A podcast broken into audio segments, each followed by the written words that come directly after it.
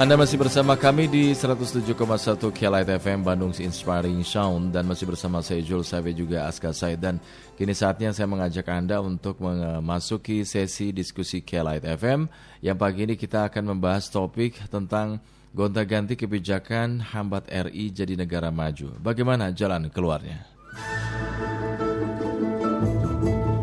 Indonesia membutuhkan program pembangunan yang berkesinambungan untuk dapat mencapai target menjadi negara maju pada 2045. Sistem dan kesepakatan nasional perlu dibangun sehingga program yang dicanangkan ini bisa tetap uh, berjalan meski presiden, menteri atau kepala daerah berganti dalam 25 tahun ke depan. Nah, gagasan itu mengemuka dalam diskusi panel yang digelar harian Kompas yang bertajuk menciptakan pertumbuhan berkelanjutan menuju Indonesia Emas 2045 di ada beberapa indikator yang mengukur Indonesia maju. Mengutip kajian Badan Perencanaan Pembangunan Nasional atau Bapenas, produk atau produk domestik bruto PDB per kapita Indonesia pada tahun itu ditargetkan 23.199 dolar Amerika dari 4.174,9 dolar Amerika pada 2019 lalu. Nah, menurut ekonom senior core Indonesia Henry Saparini, kalau setiap lima tahun ganti kebijakan dan ganti program, tentu ini akan sulit mencapai visi Indonesia Maju 2045. Agar kebijakan tidak berubah-ubah setiap ganti presiden atau ganti menteri, menurut Henry diperlukan kesepakatan pembangunan nasional 25 tahun menuju 2045. Institusi pemerintahan yang kuat ini menjadi kunci. Selain itu, Indonesia juga membutuhkan pemimpin yang memiliki kapabilitas dan kemampuan politik yang kuat untuk mewujudkan visi jauh ke depan, bukan visi yang sebatas masa jabatannya saja. Lantas, ketika gonta-ganti kebijakan setiap lima tahun menghambat Indonesia menjadi negara maju, padahal periode kepemimpinan nasional hanya lima tahun dan maksimal dua kali periode, maka Bagaimana jalan keluarnya? Haruskah setiap calon presiden sebelum pilpres ditodong untuk menaikkan kontrak politik terlebih dulu? Atau apa alternatif lainnya? Nah, untuk menjawab pertanyaan-pertanyaan tadi, kita akan diskusi dengan uh, beberapa narasumber. Yang pertama adalah kita akan diskusi dengan oh Ibu Siti Zuhro uh, yang akan kita ajak berbincang-bincang pagi ini. Dengan Profesor Siti Zuhro, apa kabar Prof? Alhamdulillah baik. Baik, baik. Apa kabar Kang Ijul? Baik, Prof.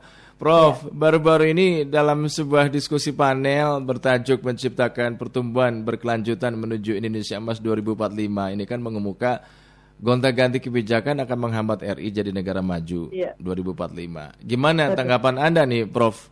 Iya, eh, tadi Kang Kang Kang Ijul sudah melakukan review ya. Dan menurut saya reviewnya bagus tadi, Hmm. Eh, singkat gitu ya, eh, tapi sangat padat gitu. Mhm.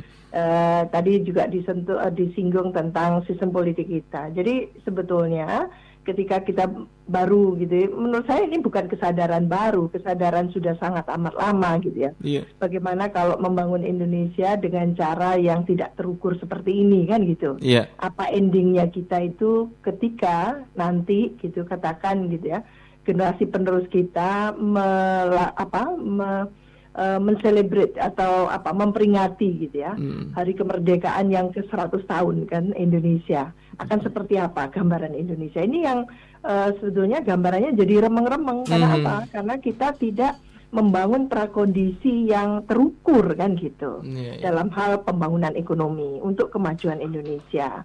Lah dalam konteks itu memang kita kalau bidang saya kita fokus saja sekarang bagaimana sistem politik kita agar bisa menopang eh, pembangunan yang sustainable tadi, yang berkesinambungan tadi itu, Mhm. yang tidak molat-malit, tidak maju mundur, tidak pucuk-pucuk kan gitu.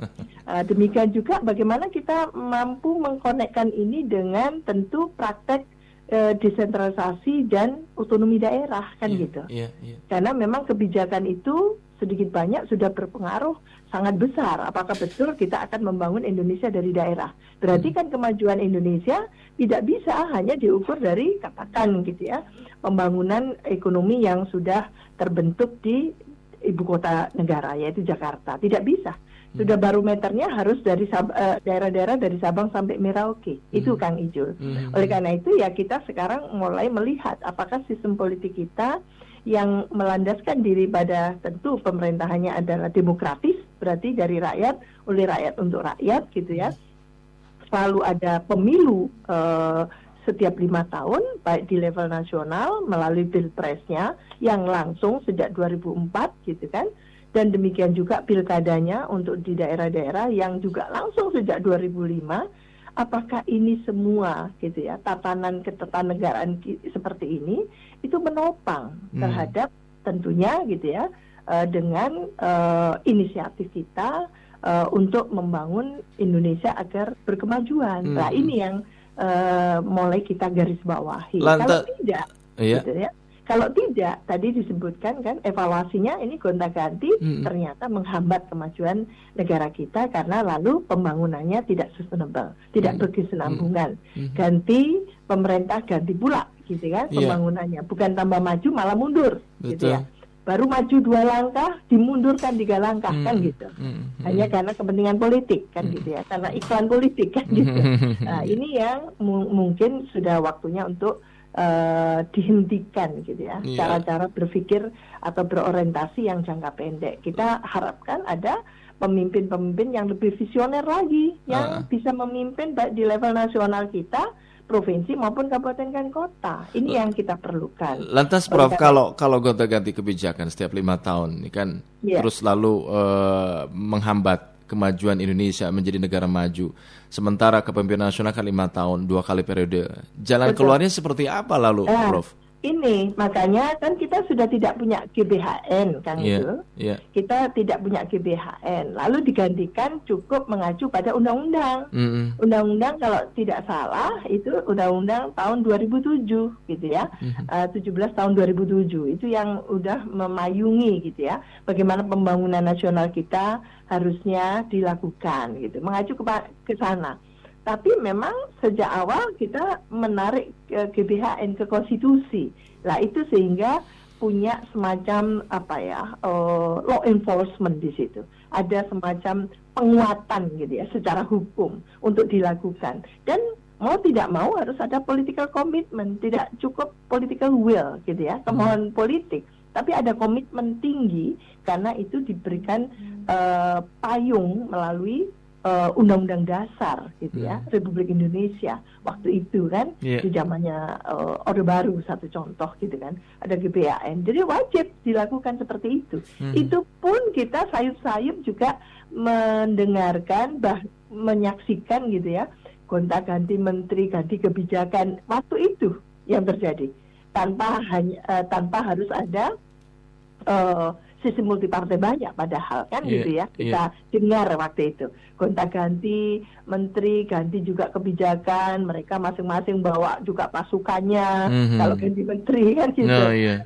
nah itu kan kita dengarkan semuanya itu gitu ya mm. uh, lepas dari ada korupsi juga kan gitu nah sekarang apalagi kan gitu karena apa sistem multipartai banyak memungkinkan fragmentasi kekuatan-kekuatan kan gitu ya, yeah. kekuatan politik kita dan itu mengintrusi birokrasi juga gitu ya, tidak hanya di legislatif tapi juga di eksekutif bahkan di yudikatif kan gitu. Yeah, yeah. Nah ini yang harus kita kelola dengan sangat cermat, sangat sangat ini sangat uh, mestinya sangat cerdas gitu, karena kalau dengan memberlakukan sistem multipartai banyak seperti ini, lalu fragmentasi kekuatan-kekuatan politik kita hmm. di semua lini kehidupan kita, ini bukan tanpa konsekuensi gitu loh. Hmm. Ada konsekuensinya sehingga lalu orientasi kita yang mestinya bukan lima tahunan, yang 2045 paling dekat lah ya 25 tahun ke depan gitu ya, hmm. dengan pemilu yang lima tahunan seperti ini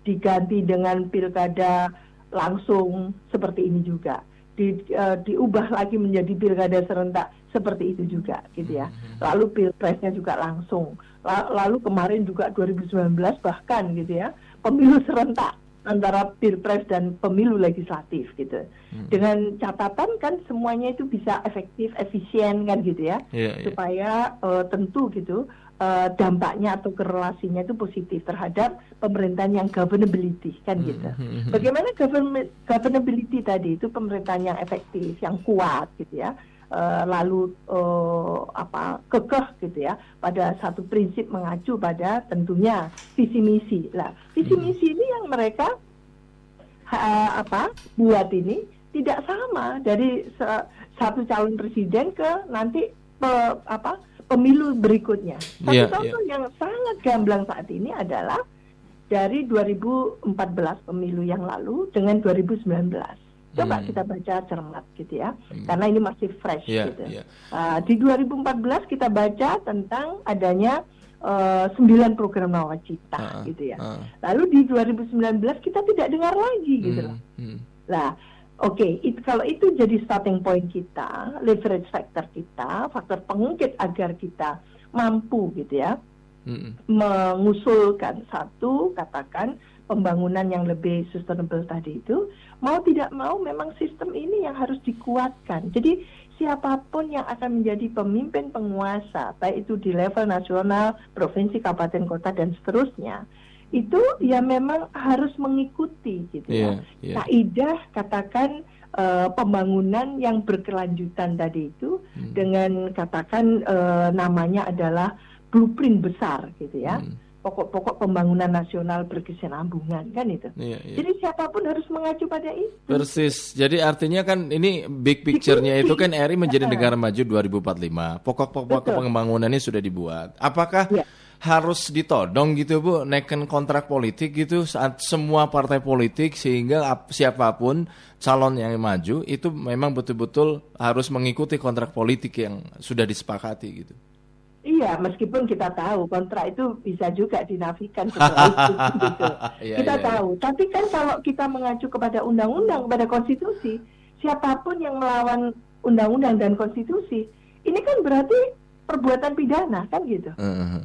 Iya, itu iya, iya. jadi melanggar konstitusi kita, melanggar undang-undang, perbuatannya sudah pidana kan gitu. Mm -hmm. Jadi bisa dibatalkan demi hukum, mosi tidak percaya kan gitu. Iya, iya, nah iya. ini yang harus dikuatkan itu yang saya katakan harus ada political will, ada political commitment, ada law enforcement mas, mm -hmm. gitu loh mm -hmm. dalam mewujudkan ini. Jadi siapa pun dikunci di situ. Makanya nanti kontestasinya itu dalam pilpres maupun pilkada gitu ya kalau kita masih langsung seperti ini, mau tidak mau adalah kita pilih orang yang paling firm dengan leadershipnya gitu.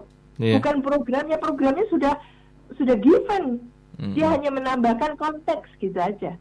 Yeah, supaya yeah. tidak bergeser-geser.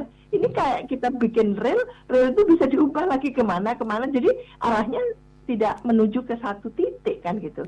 Sehingga membuat semua pemimpin kita pemimpin yang tidak visioner kan hmm, gitu. Hmm, hmm, hmm. Pemimpin yang cukup lima tahun, paling lambat 10 tahun iya. itu aja. Prof, lalu dengan kondisi ketatanegaraan kita dan juga perpolitikan kita sekarang ini, kita mesti ya. mulai dari mana sebetulnya untuk mewujudkan transformasi, transformasi dari pendekatan ya. sosok atau pemimpin menjadi pendekatan sistem gitu, Prof? Iya, ini pertanyaan yang sangat amat uh, hmm ini ya krusial menurut saya. Pertanyaan yang berat gitu ya. Jadi menurut saya uh, kalau kita petakan tidak seluruh dari para elit kita bersetuju untuk gitu ya memiliki yang tadi itu pokok-pokok pembangunan nasional yang berkesinambungan gitu kan? Yeah. tidak seluruhnya yang kayak GBHN kan ditolak kan gitu. Mm -hmm.